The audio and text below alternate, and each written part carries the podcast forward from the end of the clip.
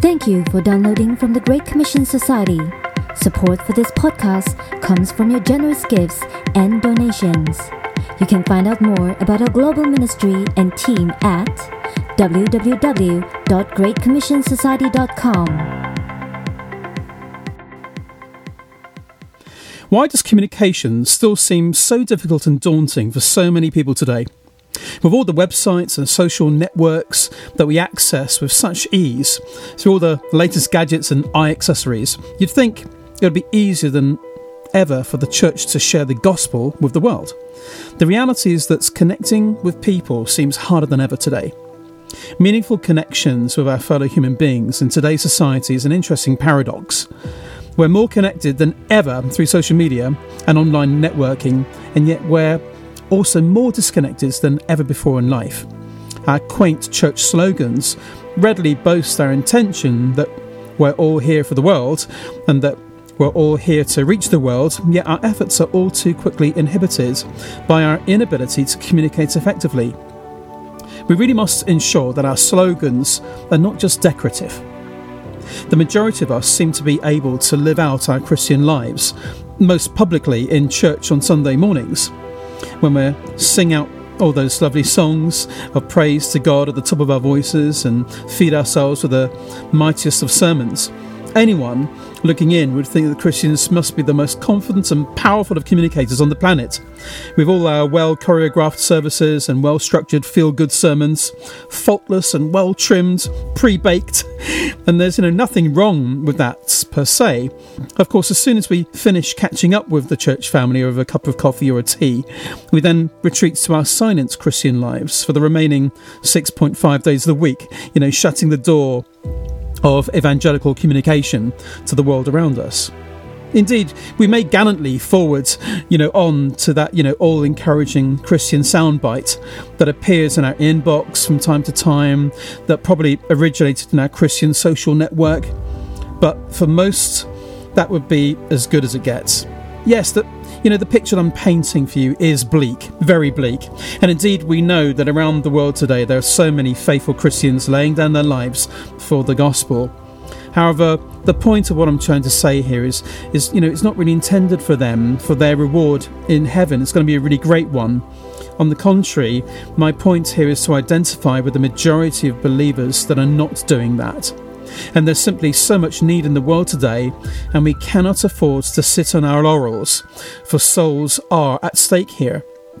It's the Lord Jesus that told us in Mark 8:35, "For what would it profit a man if he gains the whole world and yet loses his soul?" You see, as soon as the Lord was raised from the grave and was with his followers for just a little time before ascending to heaven, the first believers didn't waste time. They started to communicate with the world around them. Their faith was so real to them that they had to share it with others, you know, face to face, door to door, village to village, country to country, you know, all the way to the grave. Doesn't that form of Christianity appeal to you? It really does to me, you know, one that's authentic and passionate, one that has got, you know, feet to its faith.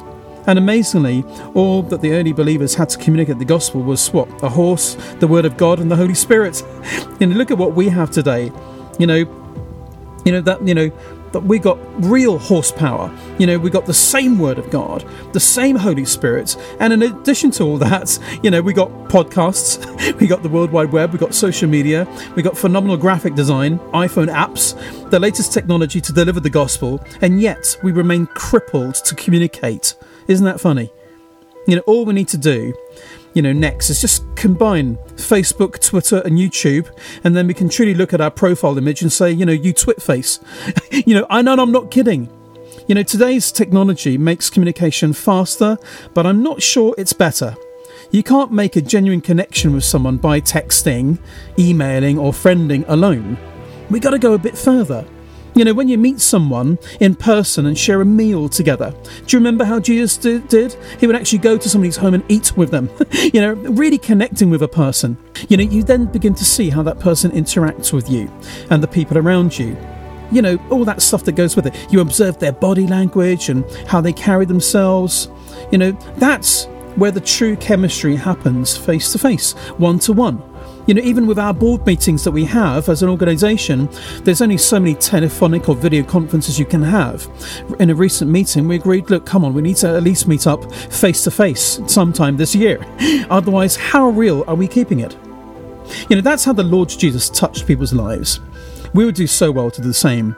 And, don't get me wrong, we must utilise every social network available to us on our computers, our, our, our smartphones, you know, as a channel to share the our organisation devotes a lot of energy to developing multimedia presentations, podcasts like this, you know, that we, we share with people through the web, and we have seen the Lord save many souls. Many of our evangelists around the world share the gospel by showing powerful evangelistic clips or presentations with the people that they meet. However, this does not happen before some effort has gone into building a bridge in a personal and relational way. We must not forget the Lord invites us into a personal, loving relationship with Him, face to face. We should not aim for anything less.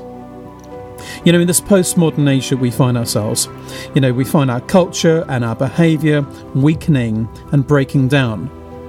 We focus in without distraction on the slightest backlight, ringtone, or vibration on a, on a you know mobile device.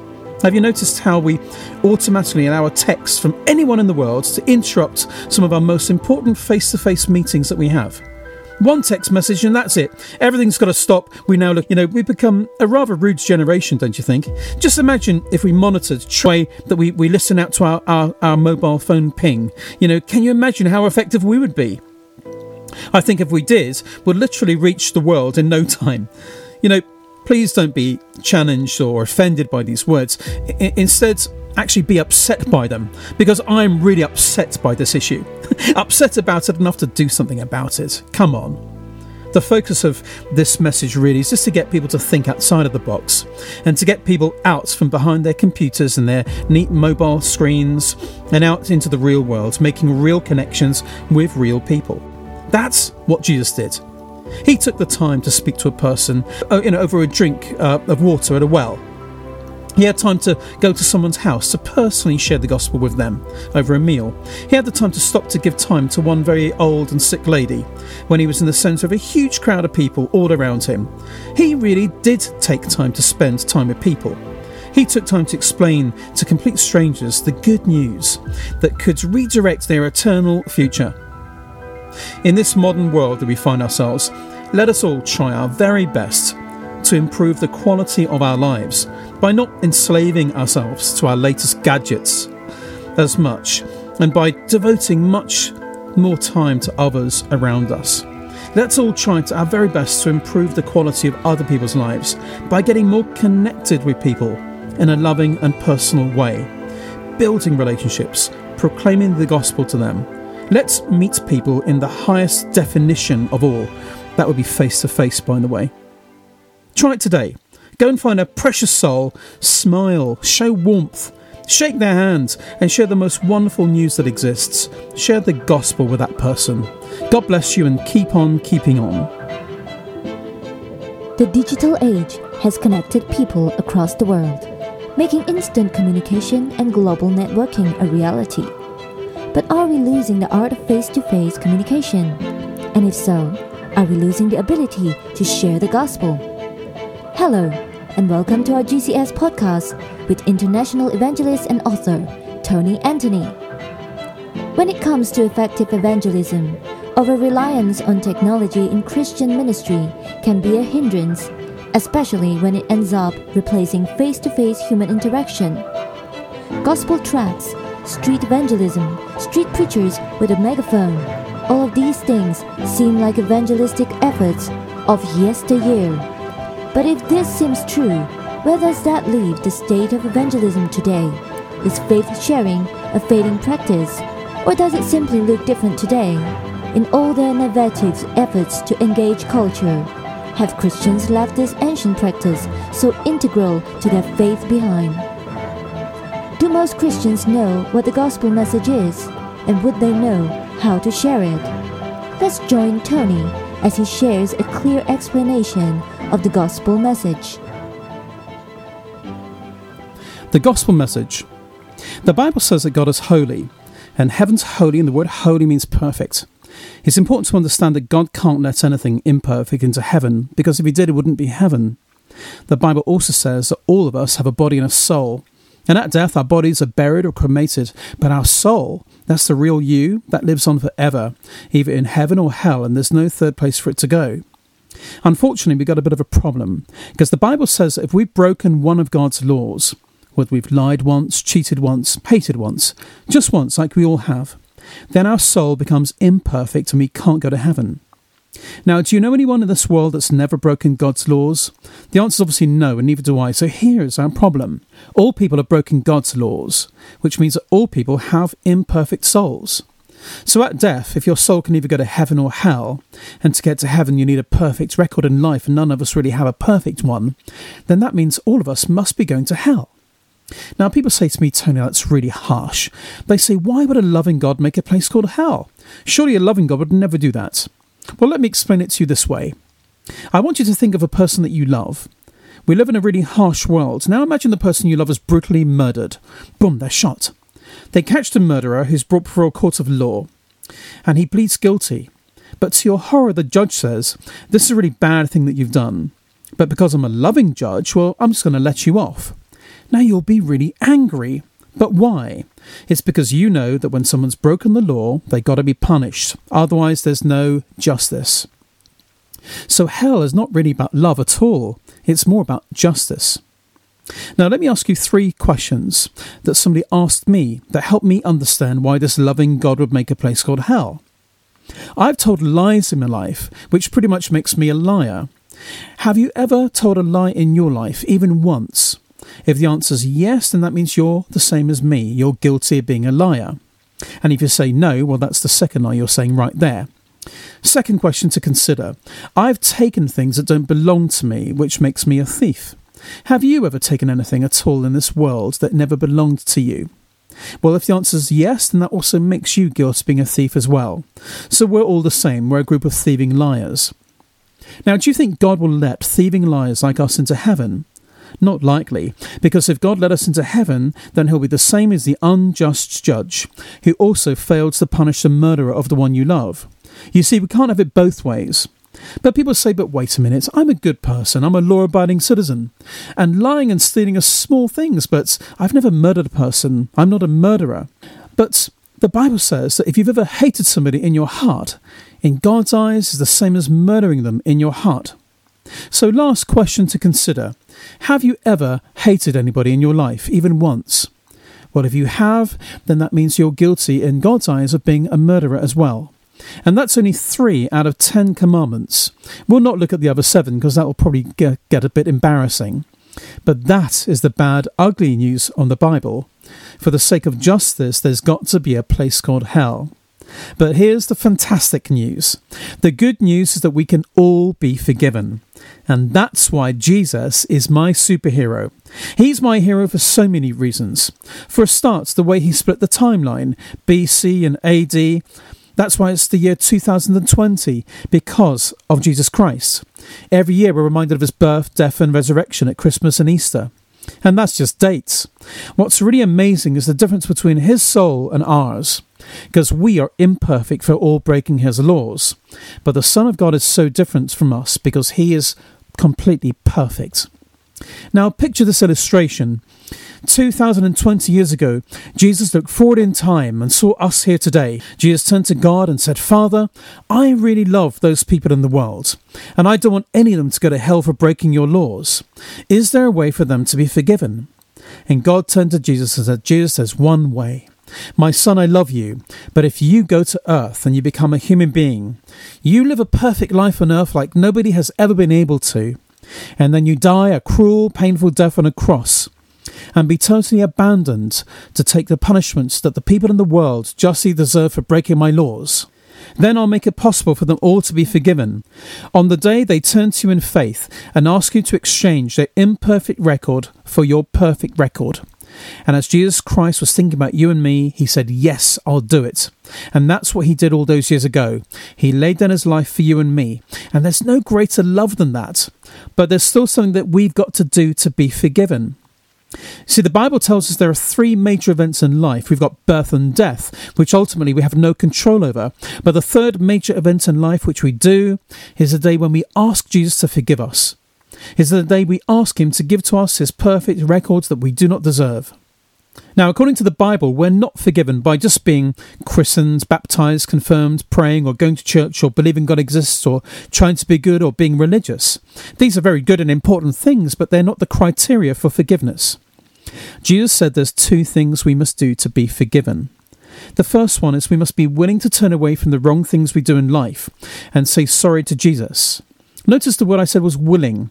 There may be many things in life that we feel powerless to give up, and that's okay because God has the power to help us if only we ask Him and let Him. But we must be willing and want to turn away from the bad things and say sorry to Jesus. The second thing He said we must do is surrender to Jesus. And all surrender really means is that if God made you in your mother's womb, and if God made the whole universe that surrounds you, then don't you think God deserves to be the most important person in your life? Surrender is when we acknowledge Jesus is God and we live our lives to Him every single day. But unless we can do these two things, the Bible says it's impossible to be forgiven, which means at death it's impossible to get to heaven. Say you decided to turn and surrender and be forgiven. Well, this will be like for you one day when you die. You see, when you were born, it's like God opened this book about your life. Now, bear in mind, God never sleeps, and He sees every attitude, thought, motive, and action. And every time we break one of God's laws is written down in your book. You can imagine that by the end of your life, there's a whole library of these bad things written against you. But when we turn a surrender to Jesus, it's almost like Jesus takes your book and stands at the top of a cliff and tears out those pages of the record of the bad things you've done. He throws those pages away into the deepest sea. Actually, the Bible says God promises to never remember the bad things again. He then takes a copy of his perfect record and he places it inside the cover of your empty book with your name written on the spine of your book and then your book is stored like a precious library book in heaven. And the miracle is that your book will not be touched again from the moment you turn and surrender your life to Jesus in a real and genuine way, and the moment that you die, even though you may break God's laws again and again. Now, that does not mean we can say sorry to Jesus and sin all over again. No, what this means is that if you're genuine and authentic, then surely there will be evidence in your life that you've turned and surrendered your life to Jesus. And then when you die, you're going to go before God on Judgment Day. And you'll stand next to an angel, and God will ask his angels to fetch your book. And he's going to look in your book, and he's going to say to you, You were perfect. And as you look back on your life, you're going to say, Well, no, I wasn't because I broke your laws. Don't I justly deserve to go to hell? And Jesus will say to you, Well, for the sake of justice, you do deserve to go to hell, because you broke my laws many times. But you, my beautiful child, you have my perfect record, which I gave to you on that day when you turned and surrendered your life to me on earth, and I forgave you that day. So, welcome to heaven. And that is why Jesus is my superhero. But what would happen if you live your life and you never turn and surrender to Jesus? The Bible says this when you die, you will go before God on Judgment Day. And God's going to look at you and He's going to cry. He's going to say, I'm sorry, people in the world, but I can't let you into heaven. I've got to send you to hell because you never turned and surrendered your life to me. I loved you so much, there were more than six ways I tried to reach you in your life. Didn't you remember? First of all, I, I came to die on the cross at Calvary for you because I love you. I took a punishment that you deserve. Secondly, didn't you hear Tony share that message on that podcast? Did you not listen to the message? Don't say nobody told me. Third, there are churches all over the world. Some were good, others I was ashamed of, but you could have found the good ones to learn about me. Four, I gave you a conscience so you would know the difference between right and wrong, even before having to read the whole Bible, so you knew precisely what you were doing. Fifth, I created a beautiful world around you. How did you not know I made that world? And finally, I rose from the dead to prove that I'm God and to shout loud that everything I said to you was true, but you still did nothing. I'm sorry, I'm not a thief. I can't steal the free will I've given you that you seem to enjoy. So if you're going to hell, it's not because I'm sending you there. No, it's because you're choosing it. So can I ask you all to please be honest now? But what about you? If you died tonight, where would you go? Would you go to heaven or hell? If you're not sure, please remember we need a perfect record to get to heaven. And there's only two ways we can get hold of one. Of course, you could be a perfect person, but I think we've both blown that. But the other thing we can do is we could ask Jesus to give us his perfect record. So, what were the two things we needed to do to be forgiven? Please remember, in faith, number one, be willing to turn away from the wrong things you do in life and say sorry to Jesus. And two, surrender your life to Jesus Christ. But unless you're willing to do those two things, the Bible says it's impossible to be forgiven, which means at death it'll be impossible to get to heaven. Which is so sad because that is the reason Jesus died for you. If this message has made sense to you, if you've understood through this message that if you died tonight you might go to hell, or maybe you're not sure, then maybe you would like to join me in saying this prayer right now. I invite you to give your life to Jesus Christ today. Please, if you can, bow your heads and close your eyes and let's pray together. Dear Lord Jesus, I love you very much indeed, and I thank you for loving me. And as I come before you today, I want to say to you, I'm so sorry for every wrong thing I've done in my life. Please, I pray that you'll tear away my bad records, and I ask you, please, to give me a copy of your perfect records that I do not deserve. Please give to me the strength each day to stop repeating those bad things. And every time I fail, please help me to turn back to you and to say sorry and to do something about it. Dear Lord Jesus, today I would like to surrender my life to you, but I'm, I'm not sure what surrender fully means. I am so used to being in control of my life. And I ask you, please teach me, please show me how I can put you first, how I can follow you. Help me to speak to you every day. Help me to pray. Help me to find a Bible and to study your words and to obey them. Please help me to find a good church where I can learn about you and fellowship with others. Please give me the faith to share my faith with other people. I invite you into my heart this day to be my Saviour. I pray in the name of the Lord Jesus Christ. Amen. We hope you enjoyed the message. Please subscribe and leave a rating and review to help others find our podcast. At GCS, our mission is to communicate the gospel message relevantly to every person in the world. One way we do this is by providing practical resources to help you grow in your faith and present the Christian faith across different cultures. You can find out more about our resources at www.greatcommissionsociety.com. If you would like to donate to our efforts, be sure to contact us or you can donate online. GCS is a listener supported ministry and is chaired by a board of directors in Edinburgh, UK.